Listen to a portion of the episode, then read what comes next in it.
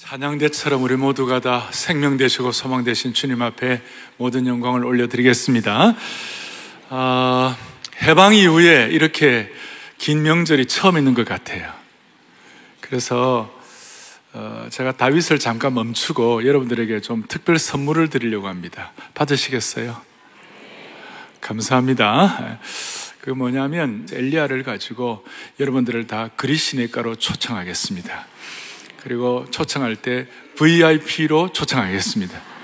아주 소중한 분으로 초청을 하도록 하겠습니다. 오늘 말씀의 제목은 걱정 극복입니다. 걱정은 우리가 없어지라고 해서 없어지는 것이 아니고 걱정은 우리가 믿음으로 극복을 해야 합니다.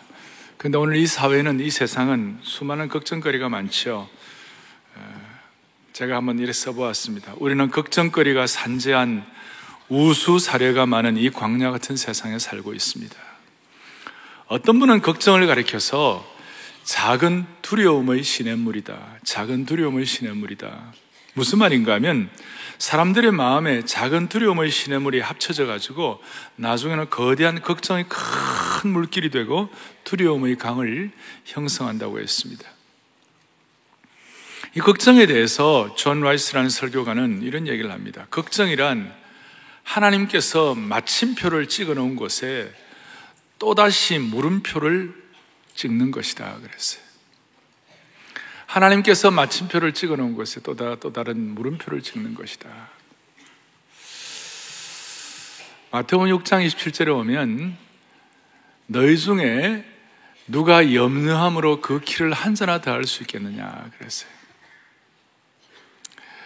여하튼 오늘 인생의 물음표에다가 우리가 말씀을 통하여 믿음의 느낌표를 가지고 돌아가시길 바래요. 그런데 이제 제가 이런 말씀을 드리지만 목사님 그래도 걱정되는 걸 어떻게 합니까? 말씀 보면 그런 거 알지만 실제적으로 남들은 뭐 어려움 생기면 모든 것이 합력하여 선을 이룬다 이렇게 하면서 이렇게 덕담하고 격려하지만 실제로 내게 어려운 일이 생기고 감당 못할 문제가 생기고 어, 가정에 참 아픔이 있고 우환이 있고 또 여러 가지 삶에 큰 짐들이 있을 때에 실제로 내 문제 해결 안 되는데 어떻게 하면 좋습니까? 그런 질문을 충분히 할 수 있어요. 그래서 오늘 저희들은 어, 엘리야를 통하여 여러분들이 하나님 주시는 느낌표를 가지고 어, 걱정 극복에 대한 열쇠를 가지고 걱정 극복에 대한 나침반을 가지고 돌아갈 수 있기를 바랍니다. 자, 먼저 오늘 본문에서 제가 큰 단어 세 가지를 말씀을 드릴 수 있는데요. 엘리야가 어떤 사람인가?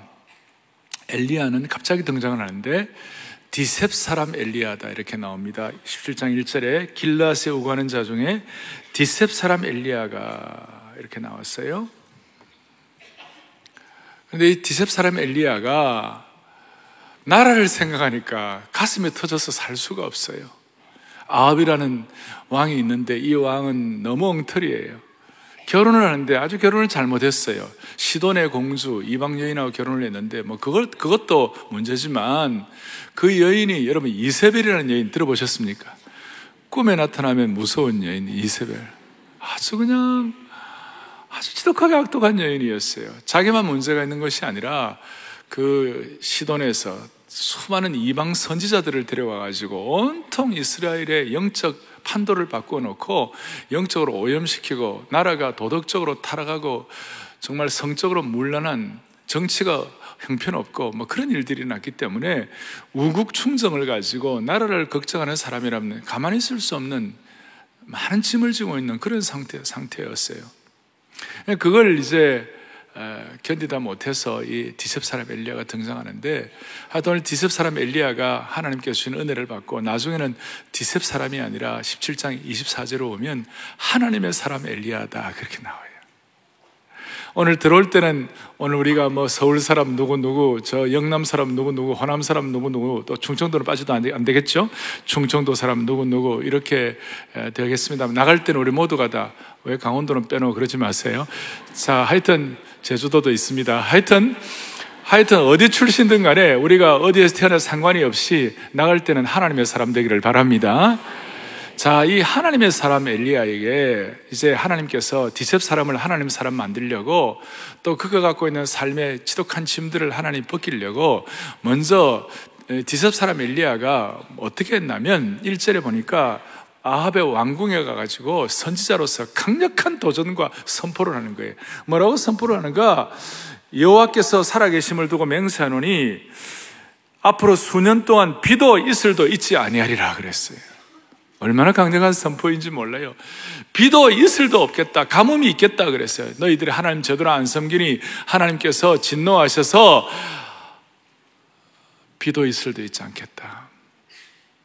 이제 이렇게 선전포고를 하고 아주 영웅적인 행위를 하고 멋있었어요. 왕궁에 가가지고 선지자로 선전포고를 하고 대단한 일을 했는데 하나님은 갑자기 2절에 여호와의 말씀에 엘리야에게 임하여 가라사대 자기는 멋지게 그렇게 선포했는데 뭐라고 하냐 야, 너 왕궁에 있지 말고 좀 어디 가라. 어디 가냐면 3절에 너는 여기서 떠나 동쪽으로 가서 요단 앞 어디에 숨으라고요? 그리 시내가에 숨으라 그랬어요. 자기는 지금 하나님의 사람으로 선지자로 멋지게 하는데 하나님께서는 저 그리까지 시내까지 숨어라. 거기가 숨으면 뭐 어떻게 하나 의식주를 고민해야 할, 먹고 살 걸 고민해야 할, 그야말로 멋진 사람을 좀, 좀, 쫀쫀이로 만들어 놓는 거예요. 그렇게 그 명령을 하시는 거예요. 왜 그렇게 하실까? 왜 지금 어, 자신은 뭔가 힘있게 하려고 하나님의 일을 힘있게 하려고 그러는데 하나님께서는 아니야 너는 그리시네가로 내려가야 돼. 왜 그렇게 하실까? 우수사려 많은 이 세상에서 하나님은 오늘도 우리가 뭐라고 말씀하시는가? 너 좀 그리시네가에 내려가라. 그리시네가에 내려가려고 하는데 문제는 뭐냐면 우리 주위가 너무 복잡해요 소셜 미디어라든지 오늘 하나님의 음성을 듣고 좀 자신을 충전하고 그를 에너지, 그를 마음의 어떤 주님의 음성을 듣는 그런 시간들을 확보하기가 쉽지가 않아요. 근데 주님은 오늘 뭐라고 말씀하시냐? 그리 시내가로 내려가라는 뜻은 뭐냐면 거기 가서 나와 함께 독대하고 거기 가서 영적으로 너 자신을 돌아보며 거기 가서 너 자신이 영적으로 충전하라 그 말이에요. 사랑하는 교우들이여 이번 명절에 하나님과 좀 독대하고 충전하는 그런 시간이 있기를 바랍니다. 이것은 꼭 어디 홀로 가서 어디에 조용히 있기만 한다. 그만 말하는 것이 아니고, 뭐 사람들이 많고 예배를 드리는 가운데도 우리는 하나님과 독대할 수 있어요. 중요한 것은 우리에게 영적 충전이 필요하다. 그것이. 왜냐하면 17장에 하나님께서 엘리야에게 말씀하신 이유는 바로 뒤에 18장에 뭐냐면 대영적 전투가 일어나요. 갈멜산 전투가 일어나요. 바알과 아스라 선지자들 말이죠. 이 사람들과 함께 850대 1의 대전투를 해야 되는 것이. 영적 전투를 위해서는 영적으로 충전해야 되는 것이. 이렇게 말할 수 있어요. 우리가 우수사려, 걱정, 근심, 이거 다 살아, 이거 없애달라고, 극복하게달라고 막 그렇게 기도하기 전에 하나님과 독대하는 시간이 여러분들이 있기를 바랍니다. 영적으로 충전하는 시간이 필요하다는 것이. 주님과 나만이 홀로 있는 시간이 필요하다는 것이 하나님께서는 하나님의 많은 기적을 일으키실 때마다 기적이 일어나기 전에 꼭 하나님께서 먼저 외롭게 하나님과 독대하고 충전하고 난 다음에 그 다음에 하나님이 일하셨어요. 그런데 다시요. 오늘 이 시대는 우리 주위에 너무나 많은 세상의 소리들이 있어요. 소셜 미디어, SNS 뭐 여러 가지들 그냥 옛날에 비해서요. 너무나 우리를 복잡하게 만들어요. 그러니까 내가 하나님과 좀 독대하면서 하나님과 영적으로 좀 충전하고 바울이 마치 아라비아에 3년간 가가지고 본격적인 사역을 시작하기 전에 하나님과 독대하면서 자신을 돌아보고 영적으로 충전하는 시간이 있었던 것처럼 우리가 좀 그것이 필요하거든요. 신학교 시절에 우리 교수님이 늘 그러셨어요. 그, 물론 서양 사람들이니까 뭐 그것이 나름대로 일상화되어 있긴 하지만 하루 중에 뭐 한 30분, 그 일주일에 반나절, 한 달에는 반드시 한 하루 정도는 반드시 one day in prayer 하나님과 함께 충전하는 시간을 가져야 한다. 예? 그런데 이걸 한 달에 하루가 안 되는 사람은 half day in prayer 적어도 반나절이라도 한 달에 반나절이라도 하나님과 충전하는 시간을 가져라. 왜, 왜 충전해야 합니까? 영적으로 충전하지 않으면 영적으로 전투할 수 없어요. 우리가 영적으로 충전하지 않으면 걱정은 여러분 수많은 걱정이 인생에 사라지지는 않아요. 문제는 그 걱정을 극복할 수 있는 영적인 능력을 가져야 되는 것이에요. 그 기간이 우리에게 확보해야 된다는 것이. 신앙인들이 고요히 홀로 하나님과 만나는 것이 얼마나 중요한지 찰스 스윈돌 목사님은 이렇게 얘기를 합니다. 보시죠. 하나님께서 우리에게 최상의 생각들을 나누어 주시는 때가 언제예요? 홀로 있는 고독한 때예요. 우리에게 영적인 통찰력을 주고 진짜 중요한 일을 결정하게 하고 정말 필요한 생각들을 갖게 하는 것이 언젠가 하면 홀로 있는 고독한 때예요. 그리스네가로 내려가는 것이.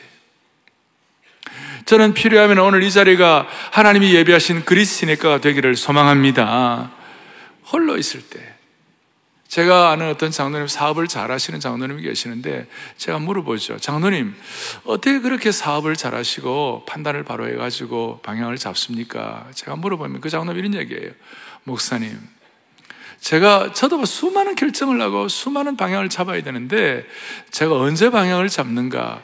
제 영이 가장 투명할 때, 내 영이 가장 투명했을 때, 다른 말로 영적으로 좀 충전되었을 때, 그러니까 바쁘고 복잡할 때 결정하지 아니하고 영적으로 가장 투명할 때 결정할 때마다 하나님이 기적과 같은 일을 베풀어 주셨습니다.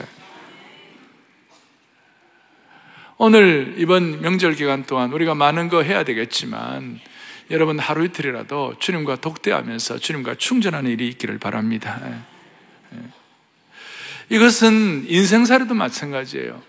인생에, 우리는 인생에, 인생을 살아가는 사람인데, 여러분, 인생살이에도 하프타임이 필요해요. 운동 경기에 하프타임이 있잖아요. 충전의 시간이. 여러분, 지금 축구 같은 경우는 전반전이 있고 후반전이 있는데 중간에 하프타임이라고 그러잖아요. 앞에 45분 하고 후반전 45분 하기 전에 한 10여 분 쉬잖아요. 그 시간 없이 후반전 못 하잖아요. 인생은 두 종류의 표류하는 사람이 있고 항해하는 사람이 있어요. 표류는 되는 대로 끌려가는 것이고 되는 대로 그냥 부평초처럼 왔다 갔다 하는 것이에요. 뭔가 방향이 잡혀 있잖아요. 그러나 하나님의 사람들은 하나님이 분명히 우리에게 목표와 사명을 주신 줄로 믿습니다. 목표와 사명을 주신 그 인생은 인생을 항해하는 것이에요. 인생을 항해하려면 표류가 아니라 항해를 하려면 반드시 하나님과 독대하는 시간이 필요해요. 그래서 이번에 다시요. 해방 이후 가장 긴 이 명절의 이 기간을 하나님과 독대하는 축복을 주시기를 바랍니다. 그것이 어떤 환경이 돼가지고 될지는 제가 다 모르지만 하나님이 반드시 여러분들에게 이런 마음의 손을 가지면 하나님과 충전하는 시간을 허락해 주시리라고 믿습니다. 그래서 이런 충전의 시간이 있으면 걱정을 극복할 수가 있습니다. 예. 충전하면 하나님 이게 하나님 명령이죠. 충전하면 걱정이 극복된다. 두 번째로는 하나님의 약속이 있어요. 뭐냐? 이렇게 말씀하시는 거예요. 너는 요단 앞 그리 시납가에 숨고 그 다음에 사절에 그 시냇물을 마시라. 내가 까마귀들에게 명령하여 거기서 너를 먹이게 하리라 그랬어요. 그러니까 주님의 약속은 뭐냐면 그리 시냇가로 내려가면 시냇물을 주겠다. 물을 마시게 마시도록 하겠다. 그리고 거기 있으면 까마귀를 보내 가지고 떡 떡을 제공하겠다. 참 놀라운 말씀이에요. 인생이 아무리 어려워도 두 가지만 있으면 살아요. 하나는 물이고 하나는 떡이에요. 최선의 서바이벌 킷이죠. 구명 장비라고 말할 수 있어요. 근데 하나님께서 이렇게 약속을 하시는데 시냇물을 먹는 것은 그릭 시냇가 시냇물 먹는 것은 자연스러워요. 누구나 다 먹을 수 있어요. 그런데 이제 요지는 뭐냐면 까마귀가 떡을 갖다 준다. 여러분 이것은 참 놀라운 일이에요. 여러분 까마귀가 은혜롭게 생겼습니까? 여러분 까마귀를 좋아하세요? 까마귀는 좀 보기가 좀 그렇잖아요. 한국 까마귀는 그 그래도 좀, 좀, 좀 이렇게 좀 적은데, 미국 같은 데 가면 까마귀가 엄청 커요. 그리고 되게 똑똑해요, 이 까마귀가. 어느 정도 똑똑한, 맛없는 음식은 안 먹고 맛있는 것만 빼가요, 대 가면요. 그리고 돈도요, 100불짜리하고 1불짜리, 미국은 크기가 똑같은데 100불짜리를 꼽아가요, 이렇게. 얼마나 똑똑한지 몰라요. 무슨 말이냐면 까마귀는 욕심의 대명사예요. 욕심의 대명사인 그 까마귀가 지가 먹지 아니하고 먹을 걸 가지고 어때요? 엘리야에게 갖다 준다. 이거 기적이에요. 이거 기적이에요, 여러분. 그러니까 하나님께서는 하나님의 사람들에게 걱정 근심을 정리해 주시기 위하여 극복하기 위하여 하나님은 자연스러운 방향도 허락해 주시고 자연스러운 방법으로도 공급해 주시고 특별히 초자연적인 방법을 통하여 일하신다는 것이 초자연적인 방법. 여러분, 우리는 어떨 때 하나님의 초자연적인 방법을 믿지 않으면 우리가 감당이 안 될 때가 있어요. 여러분, 갑자기 자녀들 가운데 아니면 가족들 가운데 갑자기 어떤 어려움이 생기고 또 가족들과 병이 있고 이럴 때 여러분 어떻게 해결할 거예요? 필요하면 하나님 여기에 초자연 방법도 허락하여 주십시오. 우리 교회 어떤 집사님은 암 가운데 최근에도 암이, 암이 하나님의 초자연 방법으로 나았다는 제가 간증을 듣고 얼마나 고마웠는지 몰라요. 하나님은 하나님의 방법으로 다는 아니지만 그러나 그의 믿음과 그의 집중력을 주님 앞에 인생을 표류하지 아니하고 내가 영적 투명함을 가지고 주님 앞에 집중하겠다 그랬을 때 하나님은 필요하면 초자연 방법도 허락해 주시는 것이에요. natural law도 있지만 supernatural law가 있는 거예요. 그런데 저와 여러분이 하나님의 초자연 방법을 믿는 것이 뭐에 근거한 거예요? 그냥 믿어지는 거예요? 그건 아니죠. 저는 하나님의 초자연적인 방법을 믿을 때마다 제 마음속에 다시 한번 이렇게 되뇌는 것이 있어요. remind하는 것이 있어요. 그것이 뭐냐면 저는 이 땅에 있어서 가장 초자연적인 하나님의 기적 중에 하나가 예수님의 성육신이라고 저는 믿습니다. 예수님이 이 땅에 하늘의 황태자, 하나, 창, 창조주 하나님의 지위를 버리시고 이 땅에 인간의 몸을 입고 오셨다. 어린아이 몸을 입고 오셨다. 이거 기적 중의 기적입니다. 저는 그거 믿습니다. 또 하나는 초자연적인, 초자연적인 역사 중에 하나가 뭐냐? 십자가에 달려 돌아가신 예수 그리스도에서 부활하신 거 저는 믿습니다.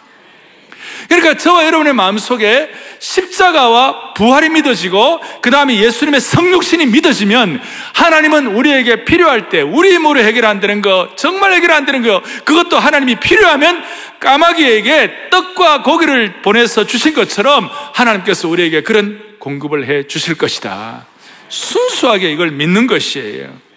그래서 여러분 초자연적인 법칙이 초자연적인 것이 은혜가 있을 때 아 우리는 뭐 큰 걱정이 있어도 하나님 극복할 수 있도록 도와주실 것이다. 그렇게 말할 수 있는 것이 하나님의 약속을 통해 주신 초자연적인 신적 개입을 경험하면 걱정이 극복된다. 할렐루야. 자, 첫째, 명령을 통하여 충전하고 약속을 통하여 초자연적인 능력에 눈이 열리는 것입니다.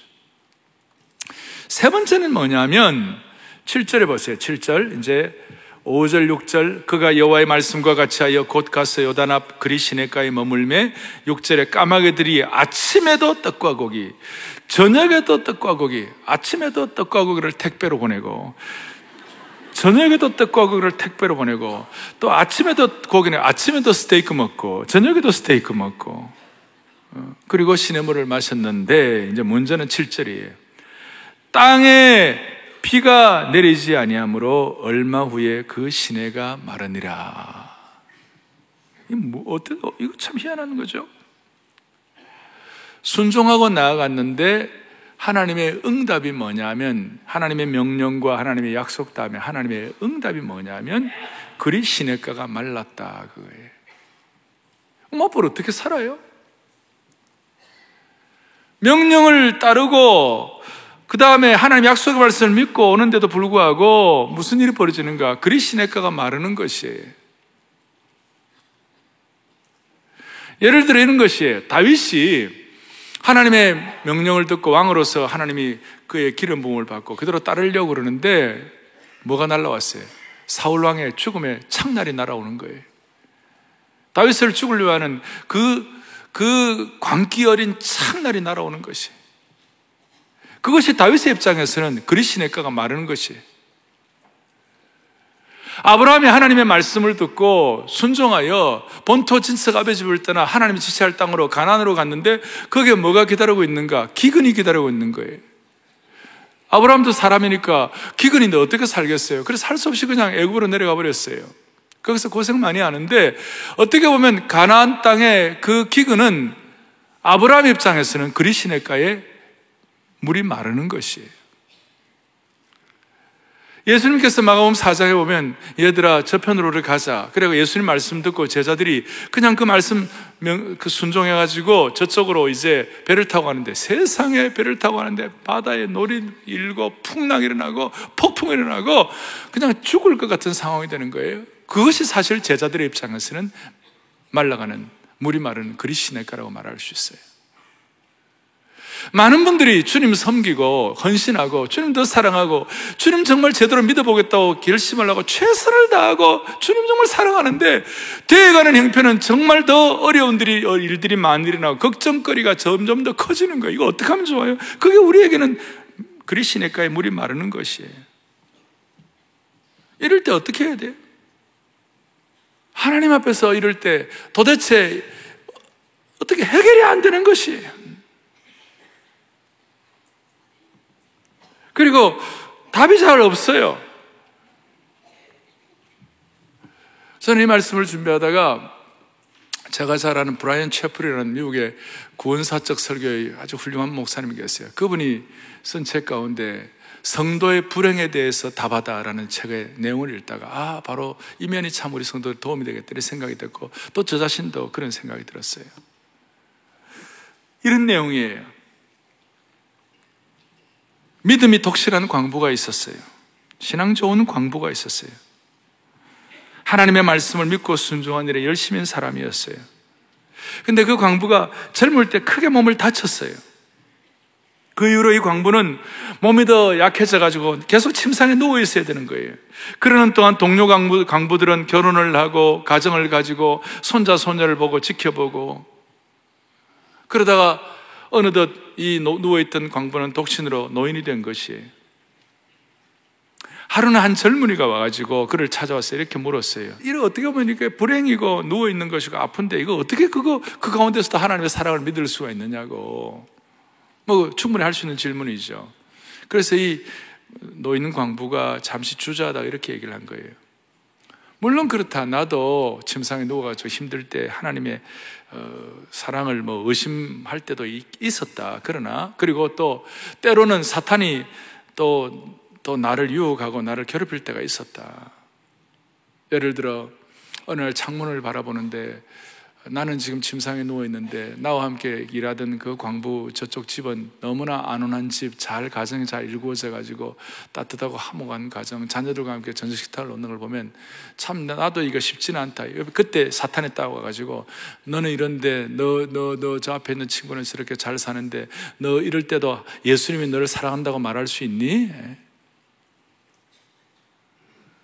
그럴 때 그런 질문을 한다는 거예요. 이럴 때도 예수님이 과연 너를 사랑하는가? 너가 이렇게 고통스럽고 어려운데 저쪽 다른 사람들은 저렇게 다 잘 나가는데 어떻게 보면 마음에 좀 눈물도 나고 그럴 때에 사탄이 속삭인다는 거예요. 예수님이 정말 너를 사랑하는가? 여러분 지금 예수님을 잘 믿고 섬기는데도 불구하고 내가 생각하는 방향으로 흘러가지 않고 힘들 때 어떻게 할 거예요? 사탄이 와서 여러분 와가지고 예수님이 너를 사랑하는가 물을 때 나 정말 예수님 사랑한다 말할 수 있겠어요? 그래서 이 광부는 그런 시험이 들 때마다 어떻게 하느냐면 그 사탄의 옷자락을 붙잡고 이제 설명이죠. 옷자락을 붙잡고 어떻게 하느냐? 예수님께서 피 흘려 주신 갈보리로 데리고 간다는 것이에요. 거기에서 손에 못 박히고 머리에 가시관 멜류관 쓰시고 창으로 옆구리를 찔리신 그 모습을 보여주면서 사탄에게 질문한다는 거예요. 보라! 예수님께서 나를 얼마나 사랑하시는가. 제가 이 영어식 표현으로 돼가지고 표현이 좀 어떨지 모르겠습니다만은 사랑하는 여러분, 다른 길이 없어요. 주님 잘 섬기는다 한데 불구하고 내 삶의 그리시네가가 메마를 때 다른 길이 없어요. 우리는 그야말로 순수하게 갈보리로 나가야만 하는 것입니다. 저는 앞으로 사랑의 교회를 섬기면서 또 여러분을 섬기면서 저는 한 번씩 한 번씩 질문을 할 거예요. 사랑하는 교우들이요, 왜 갈보리로 나아가지 않습니까? 사랑하는 교우들이요, 갈보리로 나아가십시다. 사랑하는 우리 교회 중직자들이요, 순장님들이요, 힘들 때마다 갈보리로 나아가십시다. 어떤 경우에도 우리 온 교우들은 갈보리로 향해 나아가기를 바라는 것이에요. 왜 갈보리로 나아가지 않는가? 사랑의 그 대학부 청년부 젊은이 여러분 왜 갈보리로 나아가지 않는가? 젊은이 여러분 시험 들 때마다 왜 갈보리로 나아가지 않는가? 예수님의 갈보리 십자가는 믿는 자에게 일어나는 모든 안타까운 고통과 불행의 궁극적인 위로가 될 줄로 믿는 것이에요. 그래서 우리 찬송하면서 슬픔 걱정 가득 차고 내 마음 괴로워도 갈보리 십자가 위에서 죄 짐이 풀렸네. 너의 근심 모든 염려 죽게 맡기어라. 갈보리 십자가 위에서 걱정이 풀렸네. 할렐루야. 어떤 경우에도 여러분 갈보리로 나아가면 갈보리로 나가는 그 길을 우리가 같이 그 반열에 동참을 하면 하나님은 우수사려 많은 이 세상 가운데 걱정을 극복하게 해 주시는 것입니다. 걱정은 없어지는 것이 아니라 갈보리로 나아가서 극복하는 것입니다. 주님 순종하는데도 왜 내게는 이런 어려운 일이 생깁니까? 요셉처럼 순종하는데도 감옥에 내려갈 수 있고, 순종하는데도 더 아플 수 있고, 순종하는데도 걱정이 더 커질 수 있을 때에, 내 삶의 그리시네가가 메마를 때에, 나중에 엘리야가 그렇게 깨달았을 거예요. 아이고야, 이 시내가 메마른 것이 내가 하나님을 향한 기도의 응답이구나. 내가 하나님을 향하여 선포한 응답이구나. 그래서 여러분 야고보서 5장 17절 잘 보세요. 야고보서 5장 17절 같이 보죠. 엘리야는 우리와 그가 비가 오지 않기를 간절히 기도한즉 3년 여러분 잘 우리와 뭐 같다고요? 성전이 같다. 엘리야나 우리나 똑같다 이 말이에요. 오늘 우리가 찬양을 하며 말씀을 들으며 한 가지 꼭 기억할 것은 뭐냐면 정말 어려울 때마다 여러분 갈보리로 나아가게 하면 성전이 같은 엘리야가 기적을 체험하듯이 하나님 우리에게 그런 기적을 베풀어 주실 것이에요. 웬만하면 하나님이 기적적인 치유와 능력을 베풀어 주실 것이에요. 음. 순종하려고 애를 쓰는데도 불구하고 계속 힘이 들면 오늘 아, 이 힘든 것이 하나님의 응답이구나라고 생각하면 그것이 응답의 과정이라고 생각하고 갈보리로 갈 때마다 하나님은 붙잡아 주시는 것이에요. 그러니까 하나님이 내 기도에 응답하고 있구나. 무슨 말이냐면 히브리서 5장 8절 9절에 보면 이렇게 나와 있어요. 보겠습니다. 그가 아들이시면서도 받으신 고난으로 뭘 배웠어요? 순종을 배워서 그다음 뭡니까? 온전하게 되셨은즉 자기에게 순종하는 모든 자에게 영원한 구원의 근원이 되셨다 그랬어요. 뭘 말씀하시는가 하면 내 인생의 그리 시냇가가 메마를 때마다 그 순간을 통하여 우리는 온전하게 성숙하게 나가는 과정이라고 믿으셔야 되는 것이에요. 아이고야, 이거 힘들어도 그야말로, 아, 이 과정을 통하여 주님의 온전함을 배워가는 과정이구나. 주님을 더 닮아가는 성숙한 과정에 주님이 나를 불러주시는 것이구나. 그래서 우리의 삶의 모든 걱정, 근심, 우수, 사려, 모든 것들이 주님의 온전함을 배우기 위하여 갈보리로 나아가시는 과정이구나. 이렇게 생각할 때마다 하나님은 우리의 걱정을 해결해 주시는 것이에요. 그래서 이 순종의 클라이맥스는 갈보리라고 말할 수가 있는 것이에요. 모두가 다 이 주님의 온전케 되는 성숙 커리큘럼을 잘 이해해서 순종을 통하여 온전케 되는 과정을 가지고 주님의 응답을 깨달음으로 우리의 영적 눈이 열려 우리의 모든 걱정들이 해결되기를 원합니다. 이제 적용하겠습니다. 제가 한두 가지 적용을 하겠습니다. 오늘 이 귀한 명절 주일날 한 가지, 한두 가지 적용을 해요. 최종 적용입니다. 우리가 영적 충전도 하고 또 하나님의 초자연적인 은혜도 받고 그 다음에 어려울 때마다 갈보리 십자가로 나갈, 나가면서 주님이 해결해 주시는 그것을 깨닫는 사람들에게는 어떤 확신이 드는가 하면 하나님은 모든 걱정 가운데 절대적인 안전망이 되는 걸 믿습니다. 이거예요. 절대적인 안전망. 무슨 말이냐? 높은 빌딩에서 유리를 닦는 사람이 있어요. 그들이 그렇게 높은 빌딩에서 빌딩의 외벽에서 일할 수 있는 이유는 딱 하나예요. 그들이 무슨 거미손을 가진 것도 아니고 뭐, 뭐 대단해 가지고 날아다니는 사람도 아니고 이, 이 높은 빌딩에서 유리창을 닦는 사람은 딱 하나예요. 자기를 지탱해 주는 그 줄이 안전하다고 믿기 때문에 하늘 할 수 있는 것이. 그리고 일반 사람들보다도 훨씬 더 놀라운 기교를 발휘하는 서커스 하는 사람들, 그 서커스에 그 위험한 그런 고개를 하는 사람들도 그 고개를 할 수 있는 중요한 이유가 뭐냐면 떨어져도 밑에서 안전 그물이 있다고 믿기 때문에 그걸 할 수 있는 것이에요. 맞습니까? 오늘 우리가 이 세상을 살아가며 걱정, 근심이 있을 수 있지만 하나님은 나의 절대 안전망이 되신다 믿는 것이에요. 절대 안전망이 되신다. 그래서 다윗이 10편 4편 8절에 이런 고백을 하는 것이에요. 같이 우리 보겠습니다. 내가 평안히 눕고 자기도 하리니 나를 안전히 설계하시는 오직 누구이시라고요? 자, 철저하게 오늘 이 귀한 주일 우리의 마음속에 다짐합니다. 하나님은 내 삶의 절대 안전망이다. 이걸 믿으세요. 내가 잘하건 못하건 뭐 그거는 하나님 앞에 내가 어떻게 연단받고 이런 거 있지만 궁극적으로는 하나님은 내 삶의 절대 안전망이시다.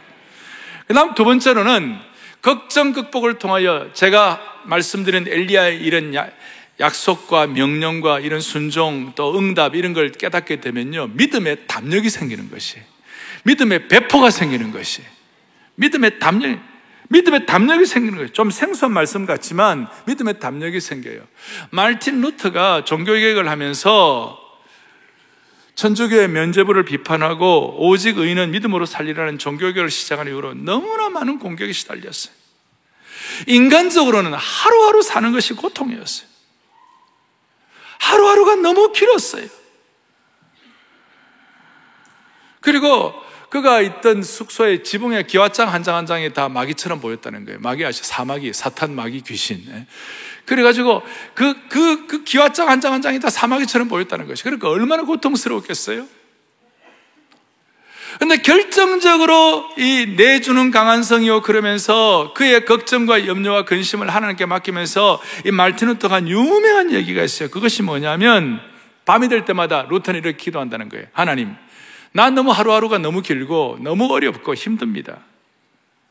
그런데 하나님 한번, 한번, 하나님 한번 저하고 얘기 좀 해보십시다. 하나님, 기도하면서 이런 얘기를. 해요. 하나님, 이게 내 세상입니까? 하나님 세상입니까? 네? 이게 내 집입니까? 하나님 집입니까? 이게 내 교회입니까? 하나님 교회입니까? 이게 내 일입니까? 하나님 일입니까? 하나님 이건 내 세상이 아니고 하나님의 세상이고 하나님 이것은 내 교회가 아니고 하나님 교회니까 이제 어떻게 어떻게 할 수 없어요. 하나님 제 목숨도 제 사정도 하나님 다 아시니까 아시니까 하나님 하나님 다 하나님의 교회라면 하나님의 일이라면 하나님 다 책임져 주세요. 그리고 저는 너무 피곤해서 자야 되겠습니다. 저는 피곤해 자겠습니다. 하나님 내일 아침에 뵙겠습니다. See you tomorrow morning. 그러고 잤다는 거예요. 매일매일 그렇게 살았다는 거예요. 내일은 난 몰라요. 하루하루 살이가 쉽지가 않은 거예요. 여러분 왜 걱정합니까? 아내 때문에 왜 걱정합니까? 남편 때문에 왜 걱정합니까? 자식 때문에 왜 걱정합니까? 하나님께 하나님 이 아내가 제 아내입니까? 하나님 딸입니까? 하나님이 골치 아픈 남편이 제 남편입니까? 하나님 아들입니까? 이 머릿속에는 속속에는 자식이 제 자식입니까? 하나님 자식입니까? 하나님 자식입니다. 하나님 자녀입니다. 하나님 아들입니다. 하나님 딸입니다. 주님 오늘 날 저는, 편히 자겠습니다. 내일 아침에 뵙겠습니다. 아멘. 자, 오늘 밤에 편히 자겠습니다. 주여, 내일 아침에 뵙겠습니다. 내일은 난 몰라요. 나는 하루하루 살아요. 그래서 주무실 때마다 얼굴에, 얼굴의 표에, 얼굴 상이 완전히 예, 걱정상이 아니라 주여 주님의 자녀입니다. 주님의 교회입니다. 그 다음에 주님의 딸입니다. 주님의 아들입니다. 주여 주님께 맡기겠습니다. 저는 오늘 편히 자겠습니다. 그리고 탁 하면서 하면 그 얼굴이 걱정상에서 은혜상으로 바뀔 줄로 믿습니다. 그래서 이상하게 얼굴이 밝아지고 이렇게 할 때 자기도 모르게 그 걱정이 날아가는 것이 할렐루야. 자, 첫 번째는 주님은 어떻게 하든지 주님은 우리의 삶의 안전망이 되신다. 어떤 경우에도 주님은 우리의 안전 그물이 되신다. 두 번째는 믿음의 담력, 담대함을 가지고 주님 오늘 편히 자겠습니다. 걱정 주님께 맡깁니다. 내일 아침에 뵙겠습니다. 그리고 우리는 담대함을 가지고 영적 투명성을 집중하면 하나님이 반드시 일하리라고 믿고 그리고 말씀한 대로 그리시네가가 말라도 그것이 하나님의 순종의 과정인 줄 알고 우리가 주님의 온전함을 닮아 성숙할 때 우리 모두는 영적으로 성공하여 걱정 근심을 극복하고 주님의 사람으로 무장될 수 있으리라고 믿습니다. 할렐루야. 가슴에 손을 얹겠습니다. 오늘 중요한 날인데 가슴에 손을 기도하겠습니다. 살아계신 하나님 아버지 오늘 이 말씀을 통하여 우리의 모든 걱정을 주님께 의탁하게 하시니 감사합니다. 이제 걱정 극복하고 은혜 시작되게 하여 주시옵소서. 앞으로 자연적인 시냇물과 초자연적인 까마귀를 통하여 그의 귀한 공급자이신 초자연적인 하나님의 능력을 체험하게 하여 주시옵시고 또 이번 한 주간 또 삶의 자리 자리가 영적인 재충전의 자리가 되게 하여 주시옵소서. 주님 특히 인생의 시냇물이 마를 때 좌절하지 말게 하여 주시옵시고 우리의 중심이 하나님을 더 신뢰할 수 있도록 은혜 주시기를 소원합니다. 한 걸음 더 나아가 우리가 당하는 어려움과 인생의 가뭄과 고난이 하나님의 응답이었다는 것을 깨닫는 높은 차원까지 올라가게 하여 주시옵소서. 어떤 어려움과 걱정 가운데서도 항복의 수건을 던지지 말게 하여 주시옵시고 힘들 때마다 어떤 경우에도 갈보리 십자가 앞에 나아가서 절대 안전망 되시는 믿음의 배포와 담력을 주시는 그 주님을 믿고 오늘 밤도 편히 잠들게 하여 주시옵소서. 할렐루야. 이 귀한 주의를 주신 주님을 찬양하며 우리의 생명 되시는 예수 그리스도를 받들어 간절히 기도 올리옵나이다. 아멘.